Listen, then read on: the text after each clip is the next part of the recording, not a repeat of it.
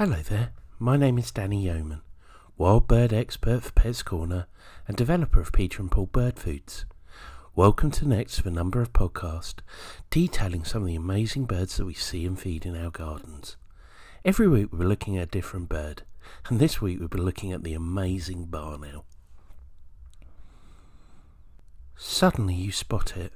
A ghostly form floats on the long white wings. You watch it hover in the still air for a moment before it plunges down with talons spread wide on its unexpected victim. You've just seen a barn owl, whose fantastic physical features make it one of the UK's most awesome aerial hunters. The barn owl's beautiful heart-shaped face is a much loved and familiar sight on greeting cards and calendars. But it's not just there to look cute. Like a giant satellite dish, it collects sounds, makes them louder, and sends them to the bird's ears, which are hidden amongst the feathers. A barn owl's super sense of hearing is one of the best of all animals. Unlike our ears, theirs are lopsided, with one ear higher than the other. The left ear captures sounds from below, while the right receives sounds from above. The barn owl's brain can then pinpoint the exact position of prey so that it can find and catch food in total darkness. Mega sensitive hearing is also useful when hunting during the day. Barn owls can hear the rustle of rodents hidden in rough grass or even under a layer of snow in winter. When it's too dark for us to see properly, a barn owl's eyes still work perfectly because they're jam packed with millions of light sensitive cells. Their eyes are lightning fast at detecting movement too, so when a mouse starts scurrying, it's instantly noticed. Forward facing eyes like ours also help owls to work out exactly how far away their furry food is. Having barn owl's eyesight would be like wearing night vision goggles. Truly brilliant. Long wide wings and ultra lightweight body means a barn owl can fly very slowly, giving it lots of time to locate and lock into its tiny targets. Though they mostly hunt from the air, barn owls will also save energy in winter, when food can be hard to find, by diving onto prey from a perch, such as a fence post. Silent flight is the barn owl's ultimate weapon. Their wing feathers have soft, velvety surface and frilly edges, which muffle the noise of flight. This allows a barn owl to hear the slightest of squeaks made by small mammals, and also means that these unfortunate animals can't hear their killer coming. The barn owl is one of the most widespread birds of prey in the world and has proven so successful at adapting to life alongside humans that even its very name reflects the symbolic relationship that has been shared by farmers and this charismatic bird over the course of thousands of years. Barn owls prefer to roost than nest in sheltered areas that protect them from the elements. When settlers first began building on Britain's countryside, crafty barn owls quickly swooped on their opportunity, swapping rock crevices and holes in trees for comfy crevices in the attics of barns and churches. In return, barn owls would repay their unwitting landlords by preying on the mice and voles that ventured onto their land. However, by the mid 20th century, changes to the dynamic of this human bird relationship rapidly sent British barn owl numbers into a tailspin. According to the Barn Owl Trust, a UK based charity who works to protect the species, barn owls in the country declined as much as 70% between 1932 and 1985. And sadly, even today, barn owls are still struggling to adapt to modern life. The barn owl is often associated with witchcraft and evil spirits due to its ghostly white appearance. The prominent feature of this small bodied species is its large facial disc, a disc of feathers surrounding the face, which is pale and heart shaped. The body is often golden grey colour with white underparts. The sexes are dimorphic, meaning they are different in appearance. The male has a pure white underbelly, where the females have small grey spots along the underbelly, used for camouflage during nesting. The eyes are black. The talons of a barn owl are long and sharp, but the middle toe of each foot features a talon with a finely serrated edge, thought to aid in preening the feathers, especially the all important facial disc feathers. The wings of an owl are finely serrated, so they can fly silently. This is to allow the owl to approach its prey silently without it hearing it first, and so that the owl itself can hear its prey over its own sounds. The eyes of the barn owl are adapted to be like a pair of binoculars. They're fixed in place, allowing for detailed long distant vision for hunting. But this does mean their close range vision is very poor. To look around, the owl has to move its entire head, it is a common myth that they can turn their head all the way round. It actually only rotates about 270 degrees horizontally and around 90 degrees vertically. To be able to do this, the owl has an extra bone in their neck.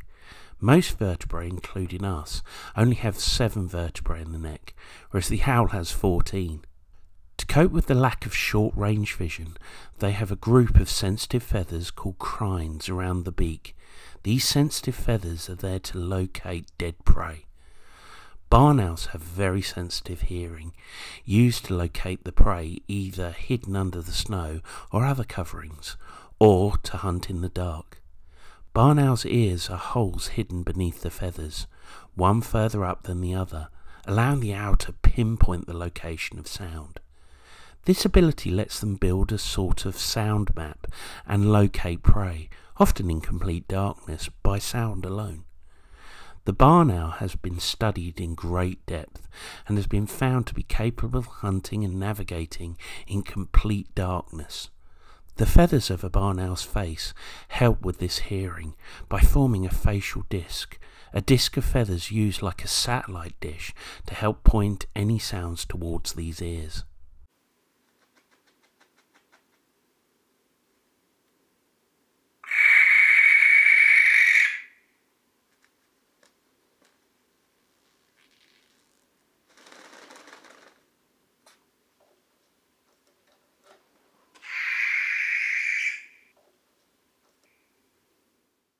The barn owl is well known for its hunting screeches and high pitched calls, often referred to as the screech owl in some countries. It does not hoot, but will make a range of noises including screeching, hissing, and twittering calls. The young owlets will make a series of calls in the nest, including calls to get attention and when squabbling with their nestmates. When threatened or acting aggressively, they will make a loud clicking noise with their beaks and will often give a loud scream at predators. Calling can be territorial, threatening, or used during courtship. This species usually nests, as the name suggests, in barns and outbuildings. They will also nest in hollowed out trees. They will often use old nest sites which have been used for decades previously. The female will line the nest with dried pellets. Barn owls are monogamous, meaning they pair for life, and will often return to the same nest site for several years. The male will call to a female, giving display flights and chasing her, with both sexes screeching throughout this courtship. The female lays between four and six eggs, which she will then incubate for 32 to 34 days. The male will bring her food to the nest during this time. Female owls are generally a third larger than the male, so they have the extra energy to incubate the eggs and survive this period.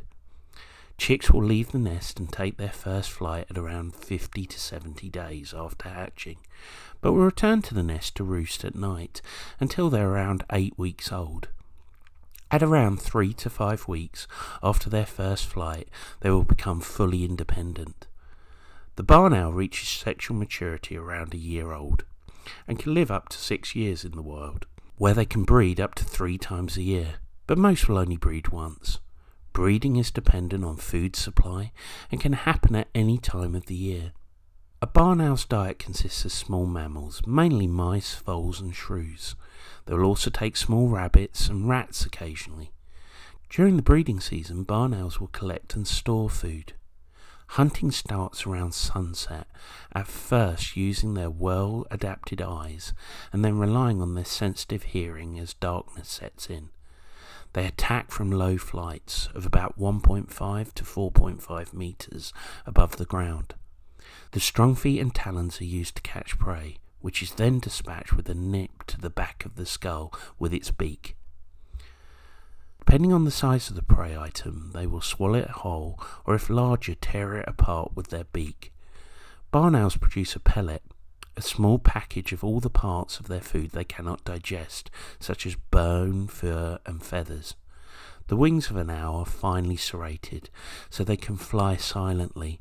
This is to allow the owl to approach its prey silently without it hearing it first, and so that the owl itself can hear its prey over its own sounds. Now, barn owls would be an incredibly rare garden bird, but they sometimes pass through larger gardens on their hunting forays. Even so, no Peter and Paul food would be able to tempt them in, I'm afraid. British barn owls are largely resident and seldom move far, but dark breasted continental birds are recorded regularly in eastern Britain. As a whole, the barn owl is not considered an endangered species. However, in parts of its range, such as the US and UK, it is in serious decline.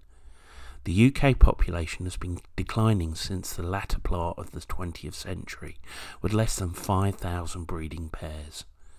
Changes in agriculture have caused a lack of hunting grounds, with prey species declining. With an increase in land use for agricultural crops comes an increase in the use of harmful pesticides and insecticides, causing more incidents of poisoning and cases of infertile eggs or shell thinning. There is also a lack of nesting spaces, with small farms and disused buildings less frequently found. Changes in weather can have a detrimental effect on barn owls, with longer winters and more rain and snow making hunting difficult for the barn owl. There are a number of conservation efforts happening in the UK through groups such as the RSPB and the World Owl Trust. Artificial nest boxes and schemes to encourage farmers to conserve vole and shrew habitats are amongst these efforts. They're listed as an Appendix 2 by CITES, which means the trade and export of this species is heavily regulated and controlled to protect them.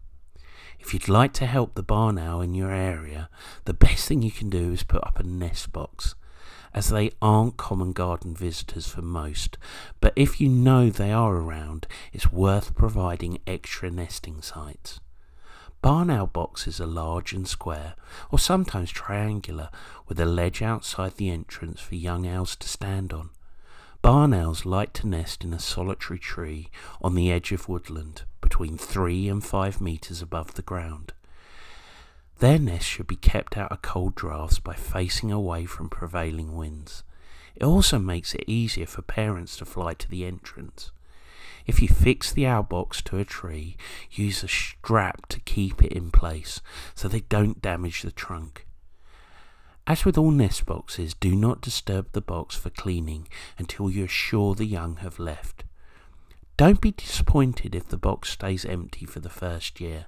Birds often choose a nesting site during the autumn, winter, or even early spring. Leave the box where it is for the winter, and it could be a nice dry place for birds to roost when the weather's bad. If you find unhatched eggs in your box when you climb up to clean it, you can only legally remove them between October and January, and by law they must be destroyed. Whether you live in the town or country, you can help look after garden birds by providing a wildlife friendly garden that includes water and having the very, very best food available for them. Foods like Peter and Paul. For more information regarding Peter and Paul wild bird foods, please check out the Peter and Paul website at www.peter-and-paul.com or pop into one of their wonderful Pets Corner stores, and the nearest store to you can be found at the Pets Corner website at www.petscorner.co.uk. Well, that's it from me. I hope you've enjoyed this look at barn owls. For further birds, please continue to check out the stream, and I look forward to speaking to you soon.